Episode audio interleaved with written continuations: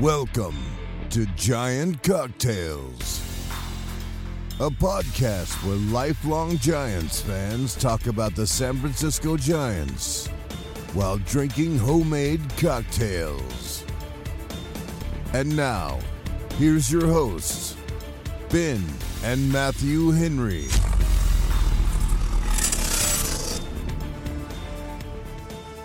Welcome back to another episode of Giant Cocktails. Thank you for that kind intro, Bob. Yes, I am the aforementioned Ben Henry, hosting alongside my brother and co host Matthew Henry. Matthew, koalas or kangaroos? Gonna have to go alligators, mate. Excellent answer. Excellent answer. I like that a lot. Alligators. Good answer. Good answer. Yes, today is Sunday, August 8th. Uh, the Giants went five and two this week. I got to tell you, it did not feel like five and two. Oh my god, we It- went five and two? Are you sure? Wait, yeah, yeah. I'm pretty sure. I'm pretty sure. I'm pretty sure. Uh, that was like one of the most stressful baseball weeks I've had in a long, long time. Oh man, But I, yes. I aged ten years this week. Oh, it was brutal. It was brutal. But nonetheless, a win is a win, and the Giants had five of them. And against the um the uh, who do they play? Arizona that's that's Diamondbacks? The Arizona Diamondbacks, three and one against the Diamondbacks, and then a clash of division leaders against the Brewers of Milwaukee, and they went in there and they won two to one. And I think, I think everybody's still trying to. They're double checking.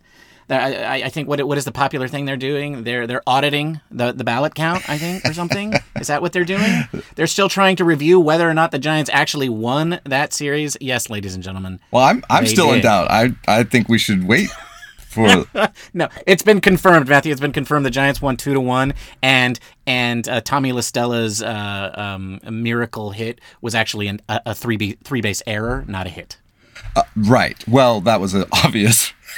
Well, it was first an error, and then it was a hit, and then it was an error. So it, it kind of went back and forth, uh, just like that series did.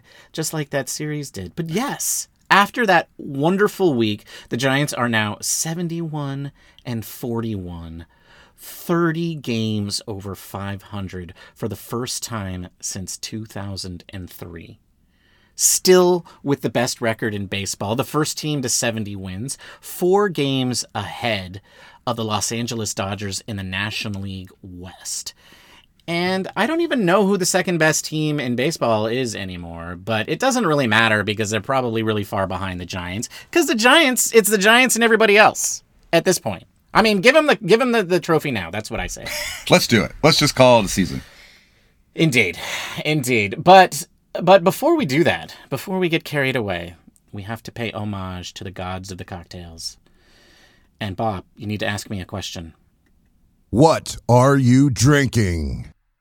Thank you for asking, Bob.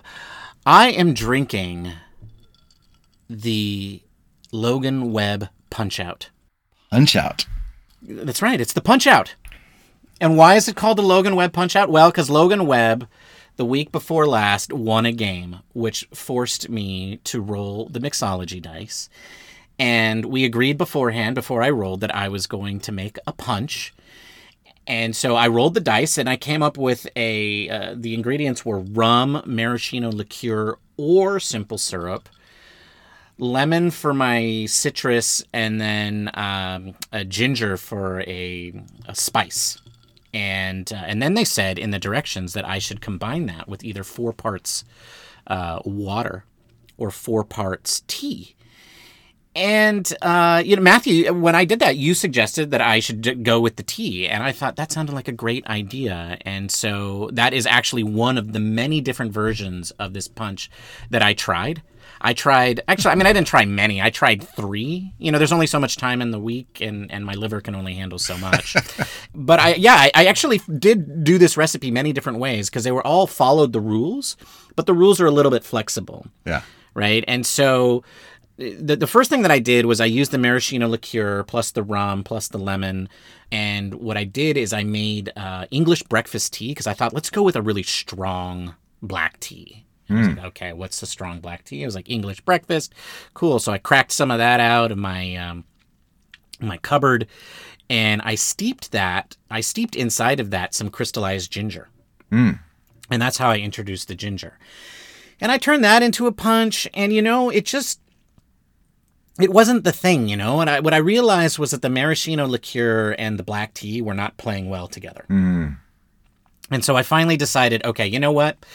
I gotta let one of these guys go. And and and honestly, I was more intrigued by the black tea thing. So so I reluctantly gave up on the on the maraschino liqueur.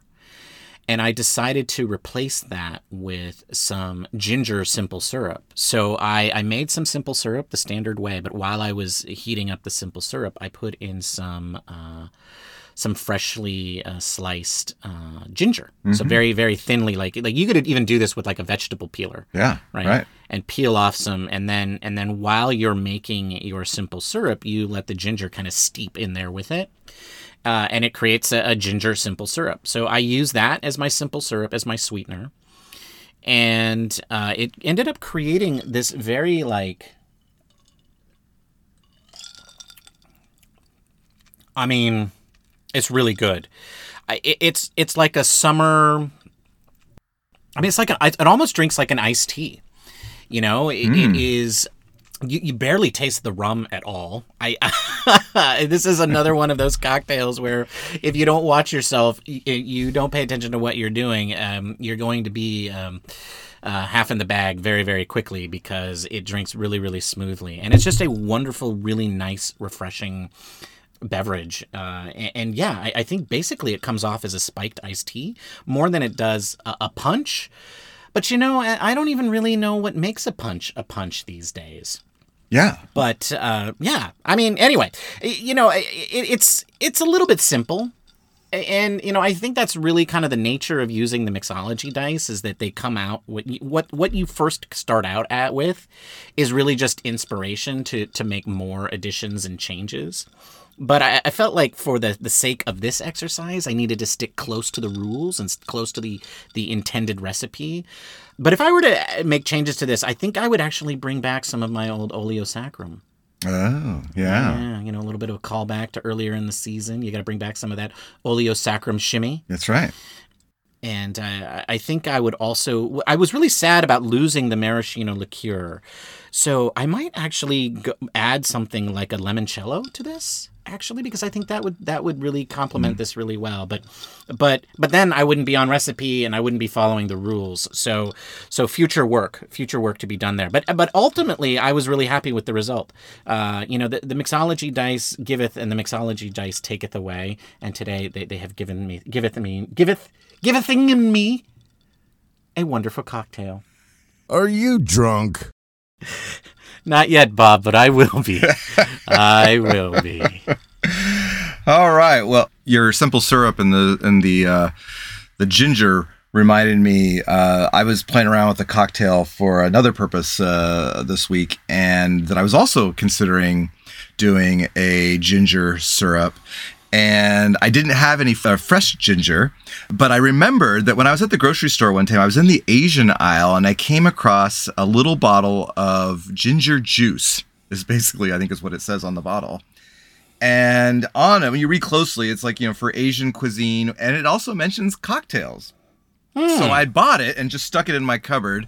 And this week, this week when I was playing around with that other cocktail, I remembered that I had that, and I didn't want, I didn't have any fresh ginger, and so I decided to make a simple syrup and just put like a couple of teaspoons of the ginger juice in there, and that worked great. Like I, I mean, it, it probably gave me too much of a kick. I probably need to play around a little bit with the uh, with the ginger uh, amount, juice amount, but uh, you know that was a real nice. It was quick and easy, and and uh, you know so there's some you know there's some cheats in in when you're making your simple syrup that uh, you could you know go into if you didn't have the fresh stuff which i learned Wow, this is an amazing thing. Yeah, ginger juice. I didn't know this existed. yeah i didn't either i just happened to be looking for like you know hoisin sauce or something like that and saw the ginger juice and bought them you know it's like six Oh man, so- it's all over the internet. The internet knows all about ginger juice. Uh, so, uh, well, that sounds like a great cocktail. I'm glad the punch goes down easy because I think that's what a punch should be, right? It's you know you you should be able to like quadruple or quintuple this recipe and serve it you know in a punch bowl and and uh, people can just have a good time while drinking punch. And so that sounds like a really good cocktail. And with that, I think Bob's got a question for me this time. What are you drinking?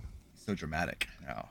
Uh, well, Bob, I am drinking uh, what I like to call a lavender margarita and and there's a little story behind the the lavender margarita. I you know for my birthday, Ben and I went uh, spirit tasting in Santa Cruz at a local distillery there, and I picked up a bottle of reposado.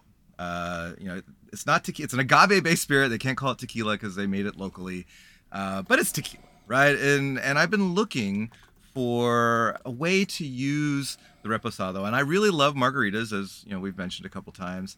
Uh, but traditionally you use a blanco, you know, t- a tequila in a margarita, and with the reposado, there's a lot more depth and flavor to it.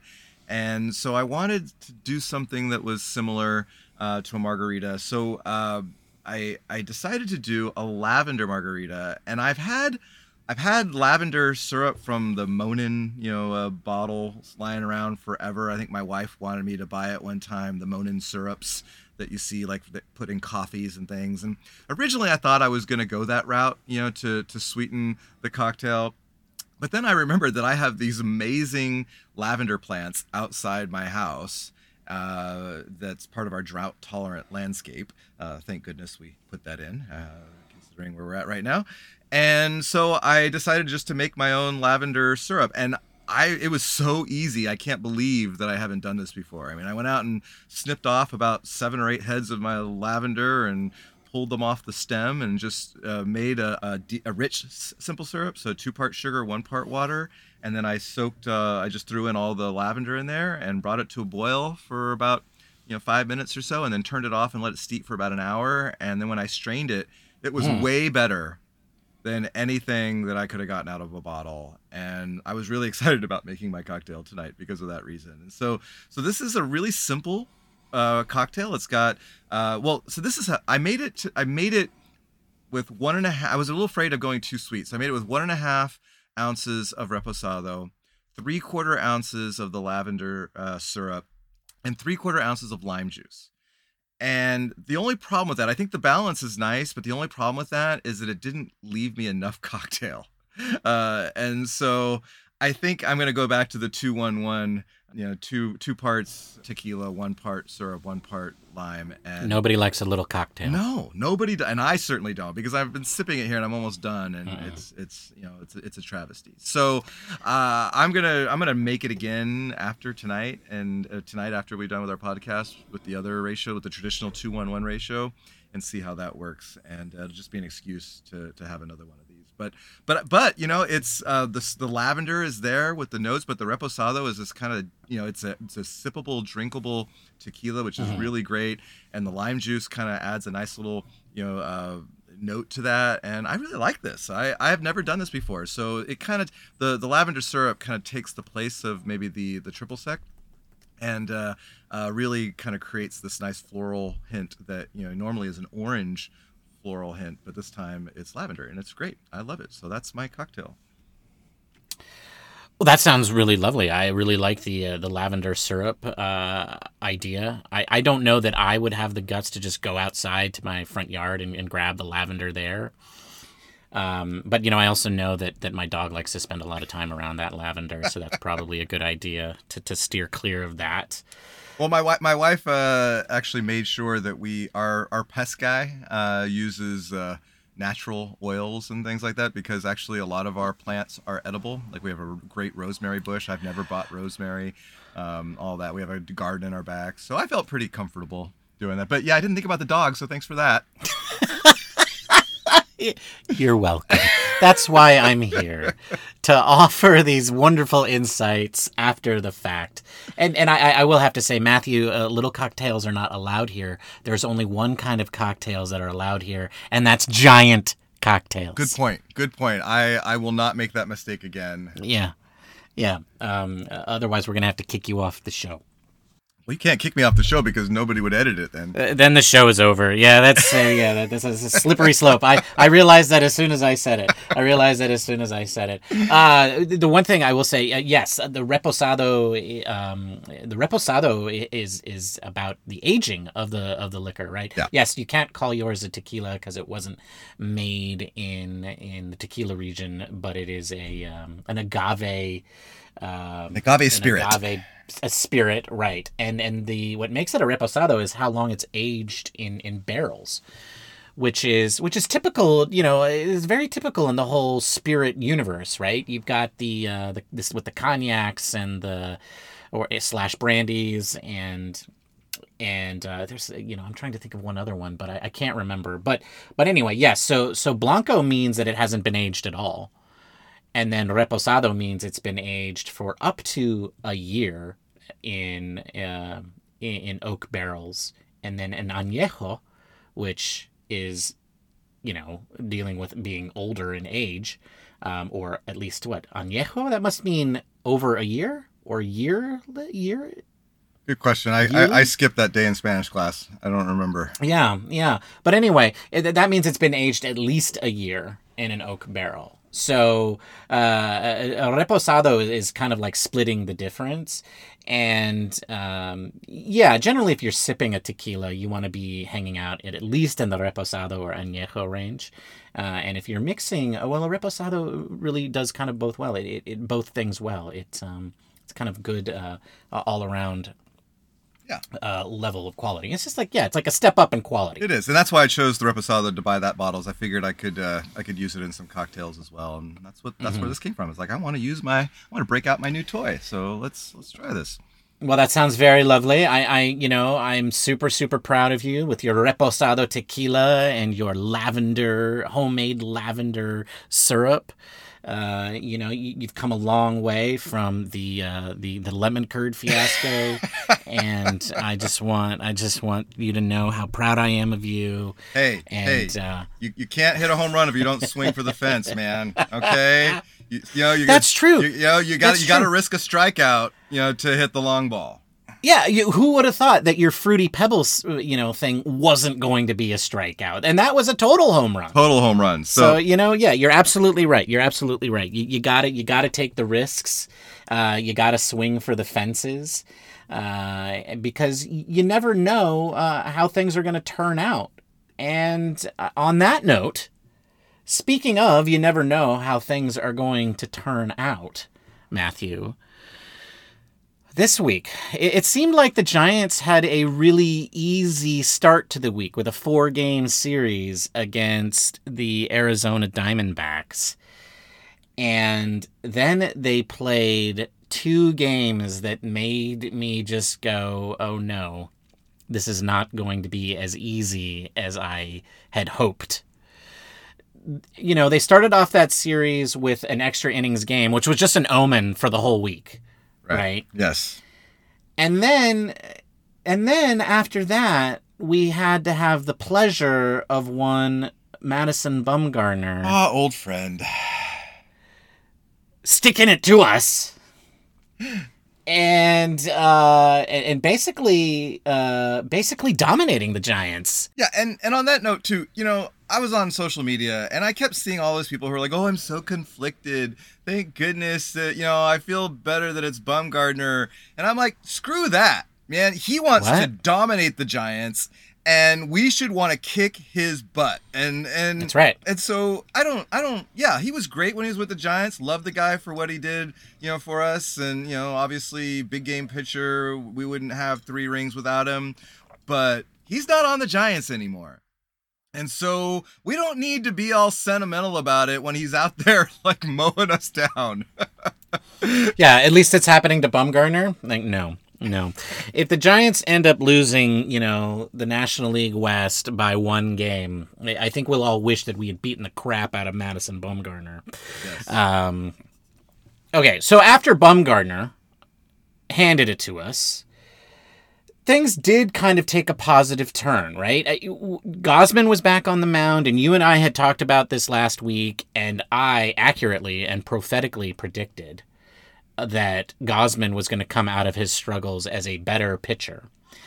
Probably, you know, and I, I think I gave an analysis of, of the reasons why, and which were totally, totally wrong. But it's not about the details, Matthew. What matters is that I was right.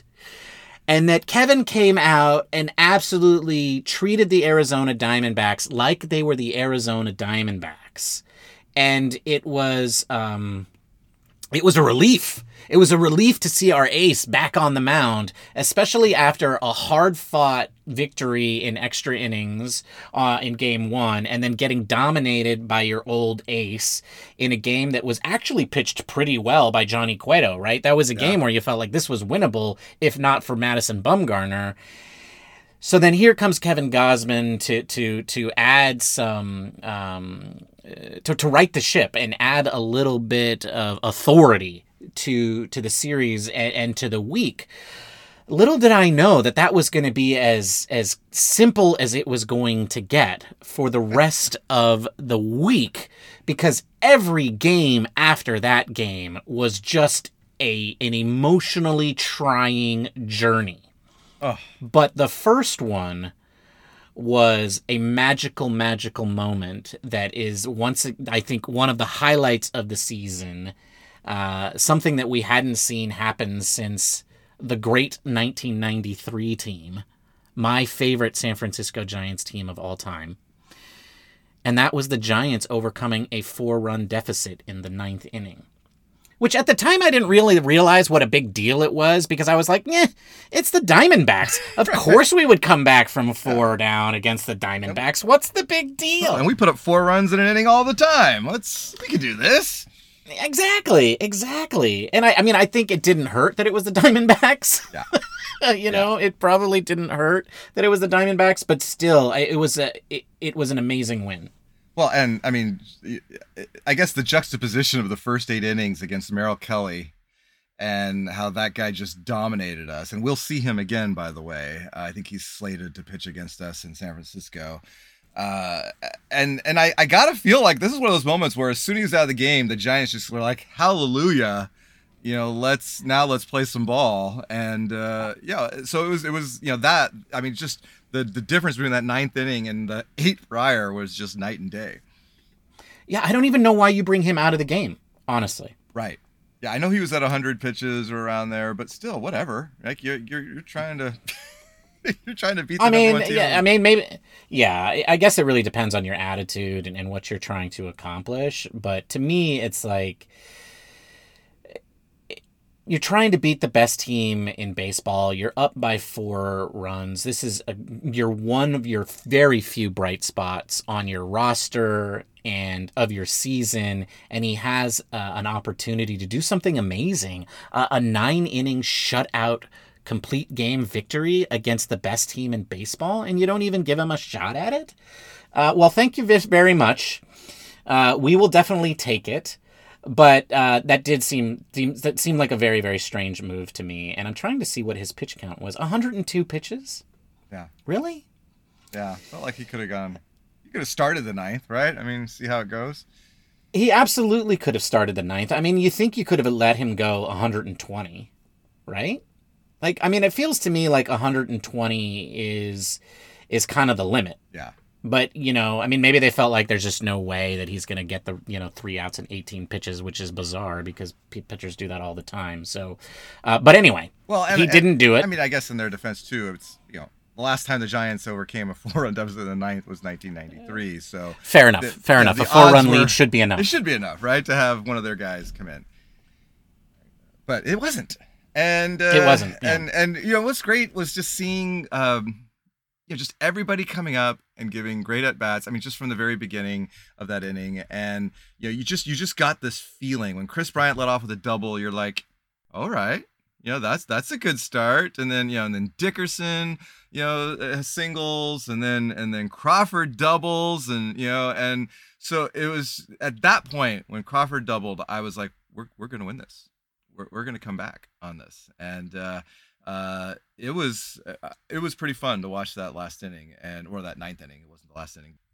know, and then Brandon Belt, you know, coming back. It was his first. I want to say it was his first came back on the the IL, and uh, you know he singled in that inning, you know, to drive in um, uh, Dickerson, and so it was, you know, and then and then when Buster Posey came up, I thought, well, now Buster's just going to end this, and uh, Yeah. and and you know, but then A pinch hit per, uh, uh, performance that's by right, Buster you're Posey. right, yeah, he pinched it for Casali, Yeah, and for Casali. and yeah, you figure, you know, ah, Buster's going to end this game for us, and uh, yeah, you know, obviously, right? didn't have a That's great, what I thought was going to happen. Didn't have a great at bat. Struck out.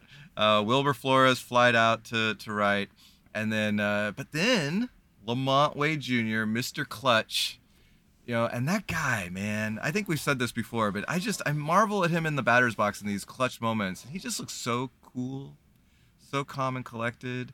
Uh, He's been there his whole life, man. yeah, right. I just it doesn't. like it doesn't phase him. Yeah. no, and uh, yeah, so it was it was great seeing that come back, and then obviously you know scoring the the, the you know the the runner in tenth in the tenth inning, and then shutting them out. It was it was that was a really great win, and it was fun. And and you know it's funny. I'm looking at the at the the play uh, th- on MLB.com. And they always list all the defensive switches. yeah, the I'm looking of at that the right too. I'm looking at that right now too. Three, It's, it's four, five, six. There were six defensive switches from all of the pinch hitting they did. In well, the, come on, you got to read them out. You got to Okay. read them out. So defensive switch from right field to first base for LaMonte Wade. Defensive switch from third base to second base for Tommy La Stella. Defensive switch from center field to third base for Kris Bryant. Steven Duggar remains in the game as a center fielder. Austin Slater remains in the game as the right fielder. Buster Posey remains in the game as the catcher. I mean, are you kidding me? Like, you know, uh, you know, and I think that that was the second time that Kris Bryant uh, played third base that game. Uh, You know, uh, so yeah, he just you know, that's what they wanted when they got him, right? They can just plug and play, move things around, and uh, you know, for depending on the situation. And you know, and Kris Right. Bryant uh, had a really great series. So uh, Right. Well, well, position flexibility is one of the huge uh, assets of this team, and and yeah, I mean, I think that moment right there uh, uh, exemplified it. What it allows you to do, what it allows Kapler to do, is pinch hit and pinch run anybody that he wants, pretty much anywhere that he wants, because he knows it doesn't really matter who I put out there. I got a spot for I'm gonna, yeah, I'm gonna have a spot for them. It- It's gonna work out, and uh, yeah, I, I think, but it, it still does look pretty ridiculous when when you see it printed on the page because it's, um, yeah, baseball teams don't do this. No. Baseball teams don't make changes like this. Yeah, I don't think I've ever seen Um, that. That was pretty funny. To, to, Yeah, and then after that, they end up going into extra innings for the second time against the Diamondbacks. And for what would turn out to be the first of, of three consecutive games in extra innings. And, you know, I don't. Okay, maybe it's just that the Giants really performed poorly in extra innings at the beginning of the season. Or or or or maybe it's just because it's it's not real baseball. But I really don't like the extra runner on second base because it that's the hardest thing to do in sports is to get a hit and to and it's it's extremely difficult in trying to get a runner to second base, especially with no outs. And now here we just give it away for free. And it just seems like a joke. well, and you can score that run without a hit. You know, uh, Right, so a, exactly, A ground ball to the right side gets him to third. A fly ball gets him home, and all of a sudden you got to run. Right. And it invalidates one of the, you know, probably one of the least valuable stats in sports anyway, the win, right? Or the loss. Because now a pitcher can take the win or a, pitcher can take the loss without doing anything bad. Right. Right. And it's just, uh, yeah. I mean, that being said, though, hey, that worked out pretty well for us there. Yeah, I, I got to tell you though, I am not a fan. Well, especially of, of Tyler Rogers closing games, especially when, especially in an extra inning when there's a run on second, because that guy he doesn't strike anybody out, and so The Giants don't strike anybody no, out. But he Un- especially until they end up in he is Tampa the Bay. ringleader of not striking anybody out, and it's just it is that's what I mean. You know, as a fan, you're sitting there, you know that he's going to get ground balls, you know that he's going to you know induce weak hitting hits because nobody barrels him up, but you know, weak balls find holes, you know, and it just, you know, it'd be so nice if we could have a guy that could just go in and blow people away. And I know we don't have it, and we're lucky to have Tyler Rogers, but dang, it's nerve wracking watching him close out a game in extra. It would be nice. It would be nice to get that dominant closer at the back of the bullpen. Too late now. too late. Too late now. too late now. All right. Well, so we escaped. We escaped Arizona. Wait, wait. Hang on. Oh. Hang on a second. I got to do something Eh, because you, you remember how you said I, that sounded like a, a, a, drink I should make a bucket of. I did make a bucket of it, and I gotta pour myself some more before we talk about the Brewers series because the Brewers series, Matthew.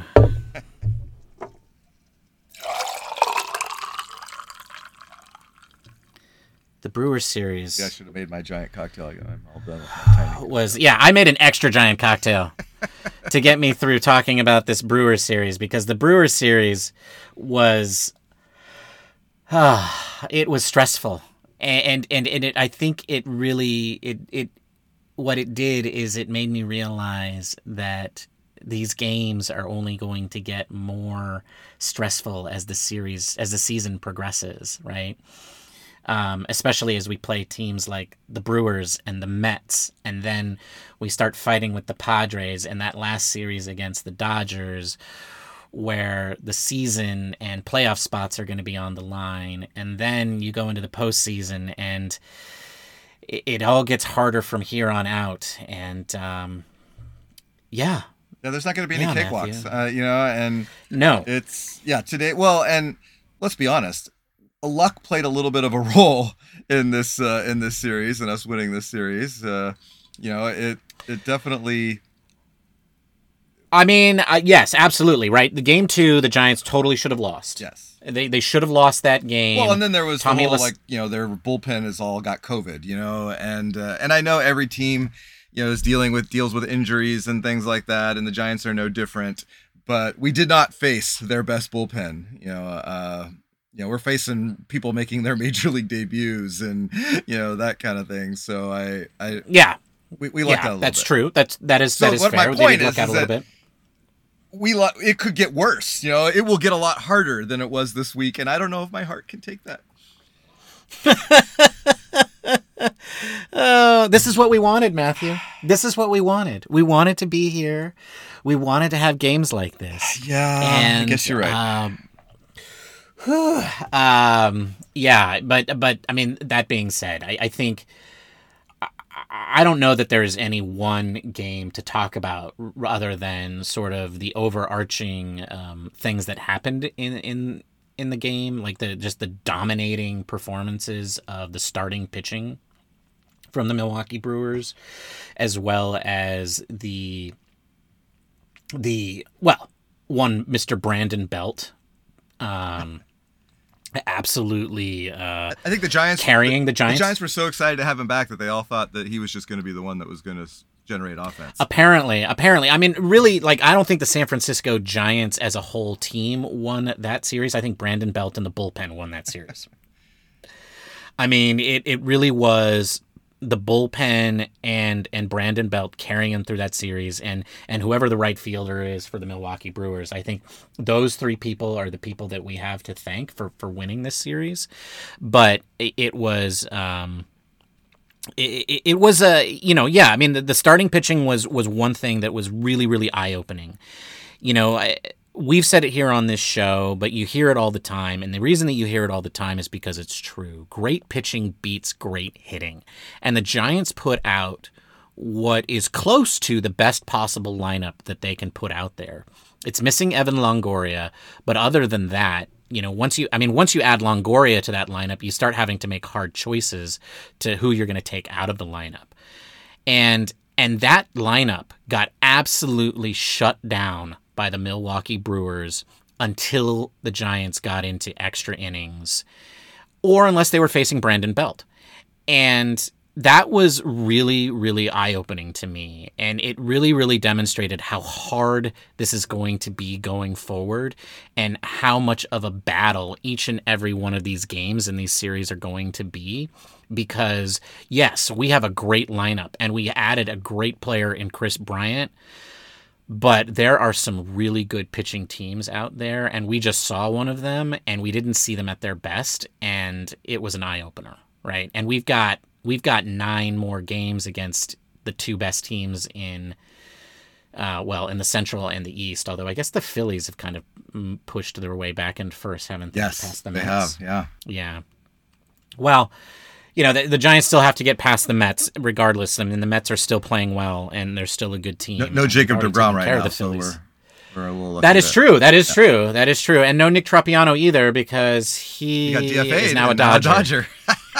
He's now a Dodger.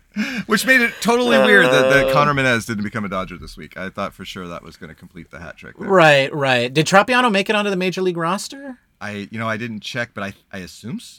I, no, I think he was he was optioned to AAA. He saw that's right. I think he he declined and he signed a minor league contract. Well, if he does end up on the Dodgers major league roster, he'll become the second pitcher in history to pitch for both the Dodgers and Giants in the same season, but he'll be the second pitcher this season to do it. Isn't that right? Yes, I think you're right. Isn't that crazy?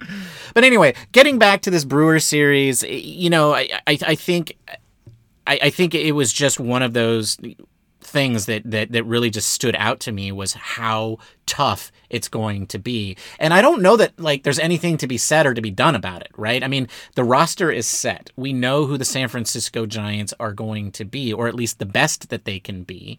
We also know that they have tremendous depth. So if there's injuries or things like that that happen, as I assume that they will later in this season, that they will have plenty of good replacements to pop in there.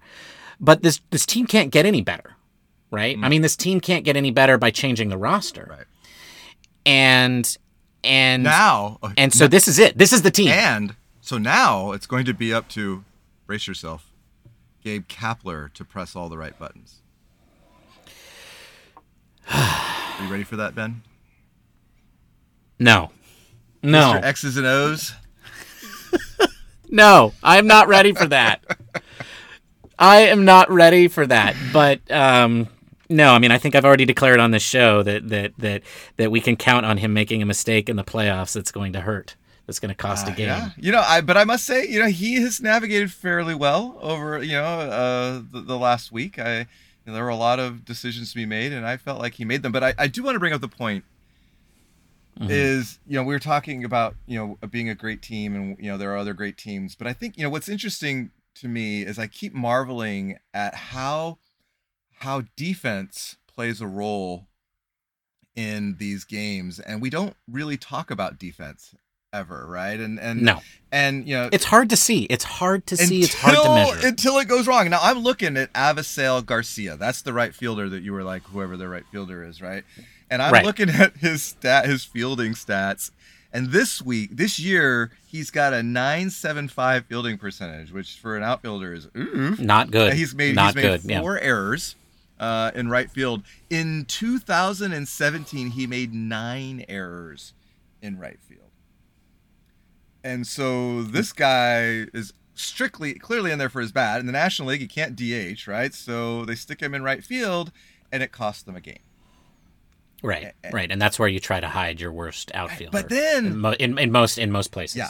And then you go back to today's game, where uh, the the uh, the Brewers runner, you know, on a fly ball Right, to he- left, he passed- second yeah, he base, went and then didn't base retouch and the then- bag on the way back.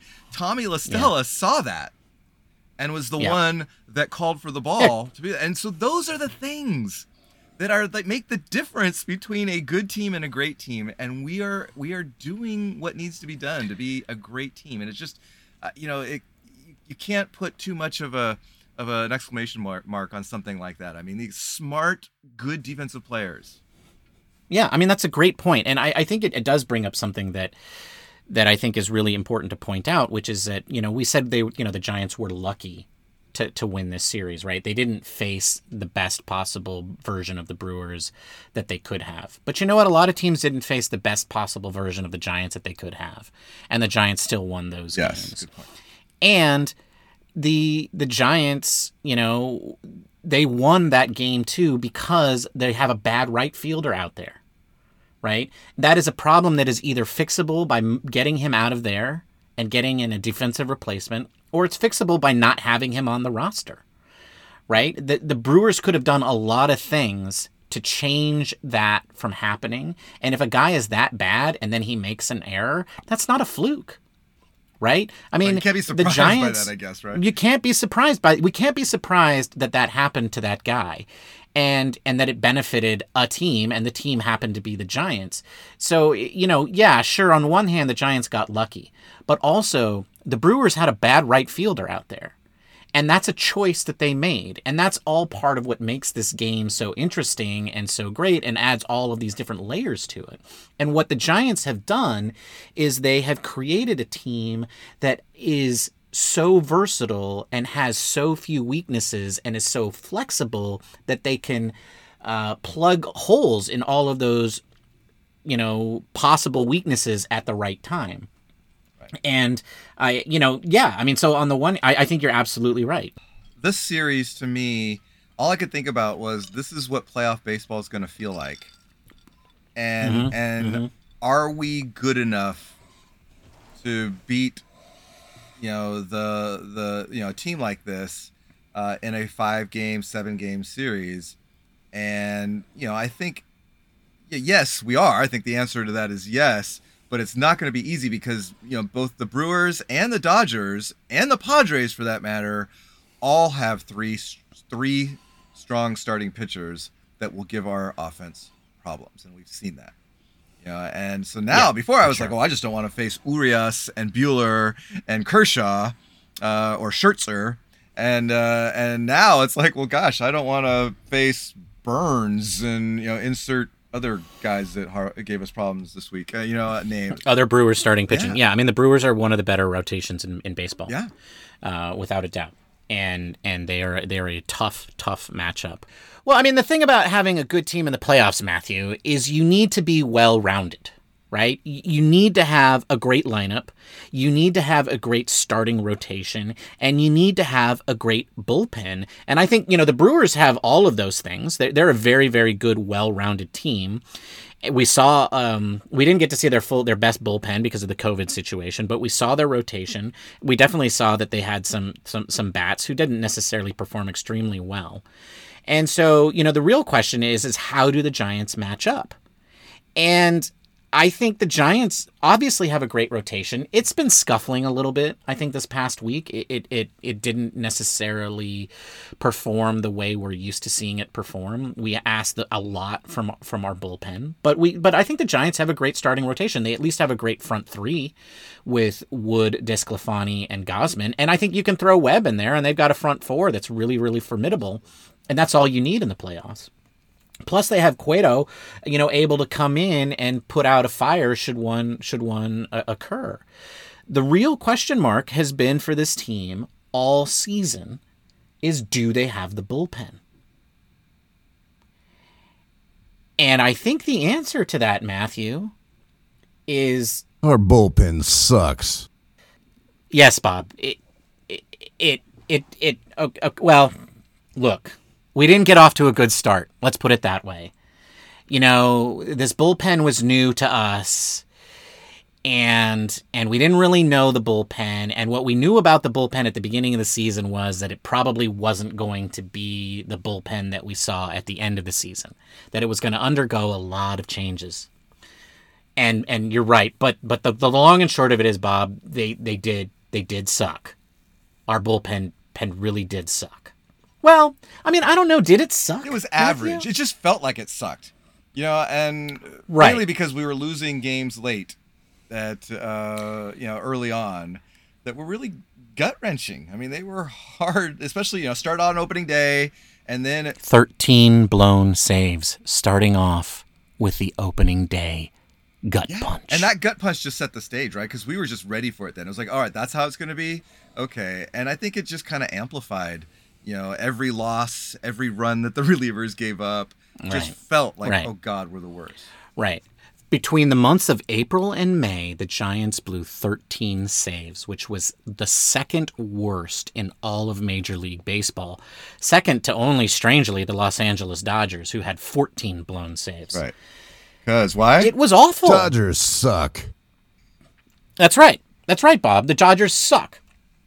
The Dodgers suck in the same way that our bullpen sucked, almost identically in the same way, in fact. And it was brutal. It was hard to take. And we were really hard on some people. Matthew, we we were pretty rough on I don't, I don't know what you're talking about. I, we were pretty rough. I, I, me and Mr. Alvarez are really close. You know, uh, yeah, yeah, I, I, yeah. I love that guy. Right, right. but then something changed. Right? And and I think I think this is really where you and I have to have to to to sort of come to terms with the fact that the Giants bullpen is actually really really good. And and yes, you are not a fan of Tyler Rogers because you know he puts you on edge every time he comes out, and he doesn't strike out guys. I like Tyler; I think he's great. But you know, um, I I lamented and wished, and kind of still wish that they got a great closer to to come in and make the bullpen better um, to the point where I'm still kind of lukewarm about the great acquisition that they did make because I'm still like, I wish we had a closer. but the point is, Matthew, this bullpen is actually really, really good. Since June 1st, they have been absolutely astoundingly good. In terms of ERA, they are the number one team in the National League since June 1st in ERA with an ERA of 2.66 and second in all of baseball. Second to the Tampa Bay Rays, by the way. And in blown saves, they're second in the National League with the least blown saves and seventh overall in all of baseball. So what I'm saying, Matthew, is is that that much maligned and and and despised bullpen of ours has quietly been recording outs, like, uh, like uh, like the dominant bullpen that they are, and so. I guess what I'm trying to I'm trying to do because you're not jumping in here and doing it because you're just being stubborn I'm- is I'm just I, I'm just gonna say I'm sorry to the San Francisco Giants bullpen I'm sorry that you were so bad the first two months, and it's about time that you guys started getting some people out. And I just wish that you had made the merry-go-round change earlier. Right. That's what I'm sorry about. But also, but also, I'm, I'm really sorry about all the mean things that I said, especially the mean thing that I just said right now. I don't know what came over me. It must be the the, the Logan Webb punch out. Well, I yeah, I I'm quiet because I'm I'm a little contrite. You know, I think that uh, yeah, we've been a little hard on the bullpen. Uh, I you know when we started talking offline about the bullpen, and and clearly it's been a strength for a while now. Uh, I went back and looked. I was like, well, since the All Star break, you know, less than a month, how good has our bullpen been? And they lead the National League in WHIP. You know, walks and hits per innings pitched is 0.89, less than one per inning. Which is astounding. Astounding. Like one point one point two is kind of like borderline average. One point three is probably average. Yeah, One point four maybe. Yeah. One point two is starting to be good. Underneath one is yeah, 0.89 is ridiculous. And batting average against, they lead the National League in 0.1 or 175. Opponents are batting 175 against our relievers. And it, you know, and and I don't know the exact numbers in front of me, but like when was the last time a reliever gave up a big home run? Right? I mean, they're not giving up home runs. Uh, they don't. They they're not walking many play. I remember early on. I actually one time looked. I I spent like 20 minutes looking up to see how many uh, times did our pitchers walk the first batter that they faced, our relievers, because it just felt like it was all the freaking time. And and I can't remember. I mean, it's, I'm sure it's happened, but it's such a Well, it happened. it happened today. it's funny? Yeah. because Uh, it happened today, and, and, and, and then the last guy to give up a home run was was Jackson. Yes. But but but nonetheless, point is that they have been uh, so much better than a what they were to begin the season, and b what we've given them credit for, and uh, and we've needed them this week. Uh, uh, you know, all of our pitchers, you know, have been going through some struggling, not throwing the innings that they were uh, at the beginning of the year, and we needed every single one of those guys to to step up, and they have. the Giants played four games in extra innings this week and went three and one in those games, and went five and two on the week overall. Uh, the bullpen carried this team this week. Yeah. and and and and it was a dominating week when you actually look at the final record that came out of it right? They they went five and two and and largely on the backs of the bullpen. And the the the, pa- the, the fact of the matter is that this bullpen is a great bullpen suddenly out of nowhere but it hasn't been out of nowhere. It's been since june 1st they've been absolutely lights out. Pretty amazing. it, it is pretty amazing and I know that you know you talked about the the merry-go-round and how they should have started that earlier. It really has been a merry-go-round. I mean, it is. Uh, you know, I, I know we've talked about this earlier, but uh, in another episode. But I think, know, just the fact that you know we've we've churned through relievers. They've come down. They've come back up. We've kind of you know we've you know we, have gotten rid of some. We've brought in some.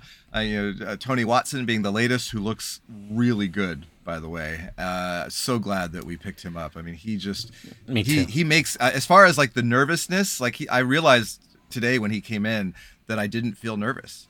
That he just looks like he's going to take care of business when he's on the mound, and he throws, uh, he throws uh, hard and he throws accurately, and it just feels like he's in control. And uh, not all of our relievers have given me that feeling, you know, over the, over the years. So I really like Tony Watson. He makes me feel uh, a lot better about our bullpen. I mean, he lengthens it. I mean, he gives you this guy that can slot in in the seventh or eighth inning that shortens the game to Rogers and McGee. Uh, that maybe we didn't have before. But I mean, you know, Rogers and McGee have been great all year. Watson coming in, Jarlin Garcia and Jose Alvarez have both been pitching really well. Uh, Jay Jackson, you know, was kind of uh, it was injured early in the year. I guess he, you know, coming in now has he had a little bit of a struggle uh, last week, and unfortunately had some unfortunate social media interactions uh, that involved race and, and all of that. But he has been a, a find, and uh, and and he's the only guy on our team that consistently strikes out people. Uh, and and so that's been you know, having a guy that can come in and maybe get a big strikeout is nice. And and then Brebbia, well not Brebbia, uh, Brebbia came up because we needed help. But I mean, uh, De, uh, what uh, Littell. Littell, Leone, yeah, Littell had a two inning save today. Uh, Leone, uh, all these guys are um, every single one of them when they come in, they've been doing the job, and it's it's it's really uh, been great to see. And I think that it bodes well for the postseason because you know that. Um, you know, as soon as a starter gets into trouble in the postseason, you've got to go to the bullpen, right? You can't let a starter Yeah. work his way out of, of a jam. And so I think, you know, the more guys that we have that are battle tested, that we trust, uh, will only help us come come then. So I, I love this bullpen now. I'm on board. I'm team bullpen. Uh, but I, I, it would be nice if we could, you know, go back to, you know, starters going six or seven every every game. Yeah, I mean, I think that is ultimately the, the biggest concern. Uh, you know, I, I think one of the things that I said at the beginning of the season is the real question mark for the these starters is one, do they stay healthy? And and except for for Aaron Sanchez, that was true, right?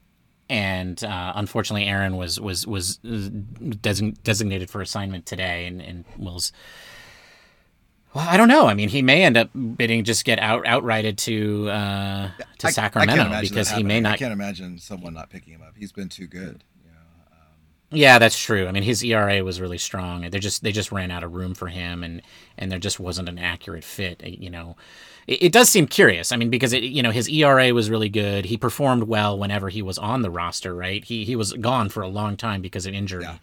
But but he performed well uh, every time at, at the major league level. But you know, I mean, let's face it. You know, uh, the, the Giants have their starting five, and and the reason he's not in it is because he got hurt and and then there's just not a good place for him to slot in into the bullpen um, given given the you know the, the kind of pitcher that he is. In an alternate in an alternate what- universe, Sanchez starts the season in the rotation, and Webb never gets an opportunity. right or in an alternate universe alex wood is the guy that we never see That's true with his ablation during the season. with his ablation and and Sanchez is the guy that's there the whole season and and uh, yeah, and that's actually I, that's how I thought it was going to go because if you remember all the way back at the season, I told you I said one of these guys is going to go away for a long time and we're never going to see them again. Yeah. right? And, and, that was that was my that was my expectation because of the history of these guys. They all had injury history, right? And my assumption was that one of them was just going to have a recurrence, and they weren't going to come back. And it happened, and it happened to be Sanchez. At the time, I thought it was going to be Wood. Yeah. Well, just because because of the nature of what was going on there, but. But yeah. yeah. Well, and, and Sanchez is just you know one of the musical chairs that have been playing you know this this week especially and we've all been dreading you know or looking i don't know dreading is the word but we've all been very curious about to how the the, the giants were going to play this uh, roster moves that were coming up uh, i know you texted me last week that Gausman's wife saved somebody's job uh, for for you know for the weekend, and uh, you know he had to he had go on his paternity leave, and so somebody got to stay up uh, with the big club because of that. Yeah, she definitely took one for the team, and somebody got a three extra days with the major league roster. Well, and what was interesting, sure. who that ended up being was Duggar. Uh, because they actually kept uh, additional. Uh, uh they didn't fill Gausman's spot with uh, uh, with a with a pitcher. They actually a pitcher. They, they they they filled it with uh with was it? oh, it was Brandon Belt coming back, and so that started the the merry-go-round, right? Sanchez got DFA'd. Uh, Menez got DFA'd earlier in the week and uh, cleared waivers, so he actually got outrighted to, to AAA. Uh, but then there was a lot of speculation who was going to be the one that were going to be, uh, you know, optioned, and there weren't a whole lot of options to option them. And so, well, Duggar and Slater yeah. were ones that we were, you know, thinking about. I think you and I both thought it would be Slater over Duggar, but it just shows that they're really committed to creating these lefty righty matchups, and they wanted a, a Slater's right handed bat over Duggar's uh, left handed bat, even though Duggar has had the stronger season. And yeah, and LaMonte Wade and LaMonte Wade uh, over Estrada was ahead. Yeah. Was was was was well, LaMonte Wade was ahead of what is ahead of Duggar, of course, right? Yep, of the left-handed yep, bat, yep. yeah.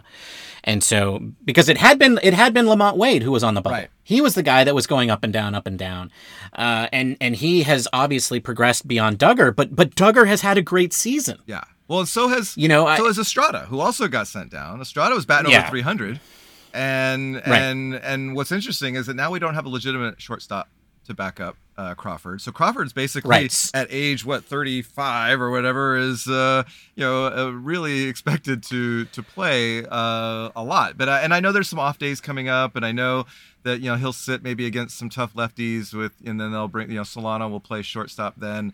But that's not ideal to have Solano being our our shortstop. Uh, but that's the way they decided no, to go. They're rolling the dice that that that that, that the defense won't matter as much. Right. Well, well, I have a, a, lot of things to say about that, so I'm going to try to treat this as a lightning okay. round because I, I, think we're, we're getting, getting close, at it, yeah. uh, close to the time. But, uh, but, but I, but I will say this: I, I think the one thing that the Giants are clearly trying to do is they're trying to make moves that allow them to keep people on the 40 man roster and under their control and not jettison them entirely from the organization. Which makes sense. You don't right? want to lose a guy that's that's really no, valuable. Right. Well, and I and I think there's on the one hand that sounds like the right thing to do and the right way to treat people as human beings, but at the same time, it also is the pragmatic thing to do because even though I might rather have Thairo Estrada than say Donovan uh, Solano on the roster, Donovan Solano would have been gone for good if they had let him go. And he makes right. he makes the, Thairo he makes the whole team stronger being on the roster. Well, sure, yeah, but excluding all of that, excluding all of that, yes, yes, I know intangibles and veterans, and and we love our guys, and you know hugs and kisses and smooches well, no, and all I'm that. I'm just saying, like yes. to have a guy like Solano on your roster is better than not having a guy like Solano on your roster. Well, sure, but but what I'm saying is is that if you had if you had DFA'd him, you lose him for good. Right and you and you lose flexibility right you lose the ability to let's say uh, bring Thairo br- bring that person back if somebody else gets hurt you know and if god forbid hurt right i mean that we've right that. and somebody will get remember, hurt remember yes. when everybody was all up in arms when wade jr got sent down and he was back up within like two days because brandon belt yeah. got hurt got hurt. That's right. Yes. And somebody's always going to get hurt. And so, even though these moves may seem strange and they may seem difficult, uh, what they're really doing is they're just hedging their bets. They're kicking the can down the road and making it so that they have the maximum capability to fill holes should those holes appear later on down the season. So so there's a lot of things that go into these decisions. And yes, it's not ideal to have Donovan Solano as your backup shortstop but at the same time, it's probably the best decision for this team from a competitive standpoint because it protects them against injury. So that's, I mean, that's the one reason why I say, yeah, it had to be Estrada. You know, uh, Uh, you know, well, if you've got I options, do agree with if you. you've got options, you're one of the guys that's going to be. yeah, you're kind of out of luck, which is what happened to Duggar, right. I mean, Duggar's been having a great season. If you told me at the beginning of the season that Duggar was going to be optioned late, I would have been like, fine, whatever. Of course he was.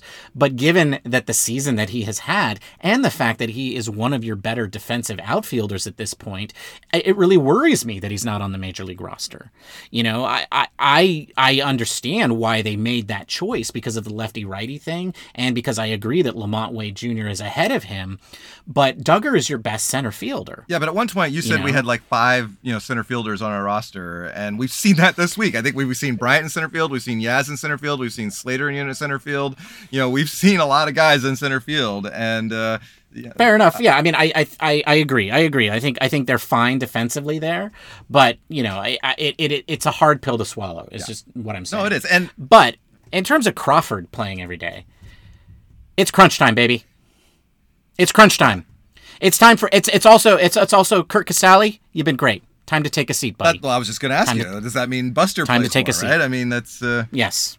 Yes. Buster did say now is the Buster time. Buster did say after the All Star break that he anticipated playing more uh, in the second half. Well, and we saw that with the pinch hit, Yeah. right? The pinch hit appearance, and and but I'm thinking now it's time to start playing some day games Mm-hmm. after night games. It's it's time for Mr. Crawford to be the everyday shortstop, and he just is that. Well, you would think that You know, you think like today he already got a day off.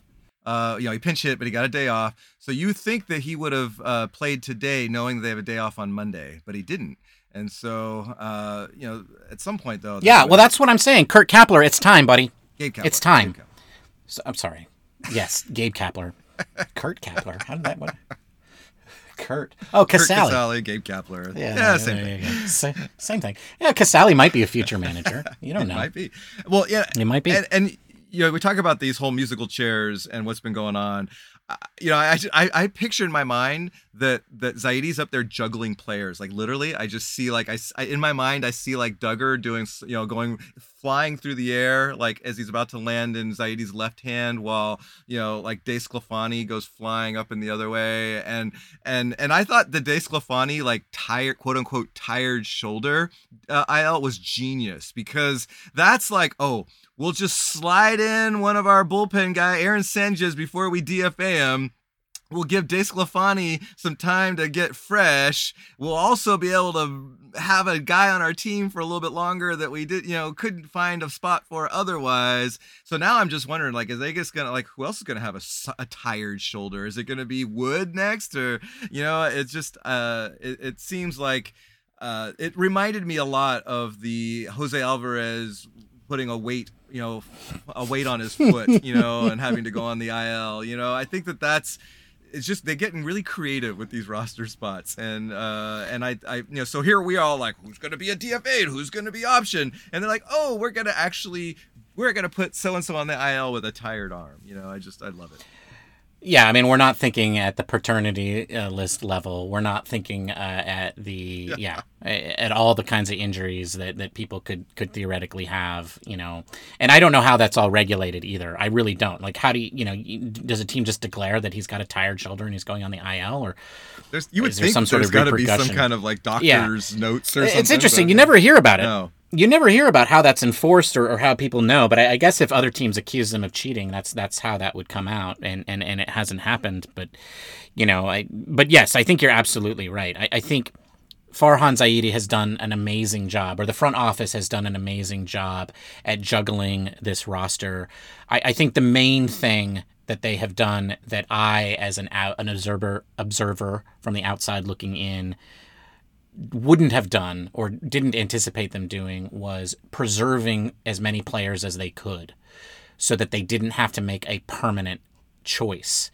And and that really seems to be the thing that they have avoided the most. And the thing that they have wanted to avoid the most is making a permanent decision on a player, which is, you know, and designating somebody for assignment and putting him on waivers means that you could potentially lose him. So that is what they have been trying to to avoid. Whereas I have always said the best baseball move is is to do something different. And and I think ultimately, you know, they're right and I'm wrong. And I think that's what, especially with the way that this roster has been built, right? This roster was really built at the 40 man level, not at the 26 man level. Absolutely. Yeah. And, and, and that, that is why they have made so many of these moves in that way. Uh, and you know, I, I will say this. You know, I think Gabe Kapler has really bought into that and has done a, a lot of the right things. And I, I think Gabe Kapler is the manager of the year. In the Oh, uh, without a doubt. Without a doubt. Yeah. Yeah. And and I will say I think that he is that because of all of the off-field things that he has done. Like I think the coaching and the injury management have been amazing, right? I think his commitment to the platoon and to those line changes has really been effective and been innovative and has taken advantage of rules in the game that other teams are not taking. I think Gabe Kapler's decisions in those regards have been outstanding. I still think that his X's and O's in the moment are questionable. And I also think that, yeah, it's time to take the gloves off, right? You got to let Crawford and Posey play. You got to let Belt play. You got to let these guys who can hit righties and lefties, your veterans, the guys that have proven it time and time again, it's time. Let them play. Well, 50 games left They're in the, the- season. 50 games. Uh, Yeah. So, yeah, you're right. We got to let them play. Well, we are up against the, the hour here. And uh, one thing I did want to bring up before we uh, say our goodbyes is that you and I are going to be guests uh, this week on the Genuine Draft podcast, which is a Bay Area That's right. the- themed sports uh, podcast. Uh, looking forward to talking with Roe and uh, about the Giants and about our podcast. So, you know, if you're listening to this, uh, hop on over and listen to us on the Genuine Draft podcast. and we'll be there with cocktails, cocktails. that may not that won't be featured on this show. right. So if you're going to want to catch those cocktails, you're going to have to be there. Come get drunk with us over there. Uh, well, in the meantime, Ben, uh, this week we got coming up. Who do we got going this week? We got. Uh, I don't even know, I didn't even check. More victims. oh no, we do, we do. It's got it's Arizona and Colorado, baby. Oh, all right. We got Arizona Yeah. and Colorado. Yeah, I expect six extra innings games. That's what I expect. I expect six hard fought games that are just going to be trying right before we meet the Mets at home. Oh well. That's probably how it's going to go, right? it is how right? I mean, this go, looks yeah. like a cakewalk. This looks like a cakewalk, but at this point, you know, no. I mean, the, these guys are going to come out and they're going to come out gunning for the Giants. Yeah, well, you know, we're their World Series, right? And, and uh, actually, That's true. It might be the last two games we play against the Diamondbacks, if I'm, uh, if I'm not. Uh, is it? No. no, no, no. The second to last series of the season at home is against the Diamondbacks. A little aside, and we can talk about this later. But next week, next year's schedule came out. We play the Rockies and the Diamondbacks the last 13 games of the season next year. Uh, that, just them. That's it for the net last. Celebrate good times. Come So let's hope that we're they're they're as bad as they are this year, and we're as good as we are. Little this shout year. out to the And, A's fans yeah, there. That's right. Yeah, a little A's action there. Uh, yeah, no, that that's amazing. But uh, All right, so we got the Diamondbacks yeah. for two, the Rockies for four. Um, we'll all at home, all at home. take it. Oh, Jerry Garcia tribute night I see on Tuesday night, so you know that should be fun. Star Wars Day on Saturday. You're going out to the ballpark, you know, and dress appropriately. So, Bob, what should we ask our our listeners to do? Follow us on Twitter. and Instagram, Bob, and Instagram. Follow us on both uh, at Giant Cocktails, uh, both Instagram and Twitter, where you can find our drink recipes and uh, chat with us. Uh, ben, where they can they find you? They can find me at Watch Ben Fail at Twitter and Instagram. I might not actually be there, but you can tweet at me and uh, Insta at me. I, I, don't, I don't know what they're called when you do it on Instagram. I don't either, but uh, we're having a lot of fun on Send Twitter. me a TikTok on Instagram or something. I don't know. We're having a lot of fun on Twitter, so come on over and say hi. And uh, you know, also don't forget to subscribe if you haven't already done so, and uh, like and rate us. That would be great. And uh, until then, we'll see you next week. Cheers, Ben. Cheers, Matthew. Bye, everybody. Bye.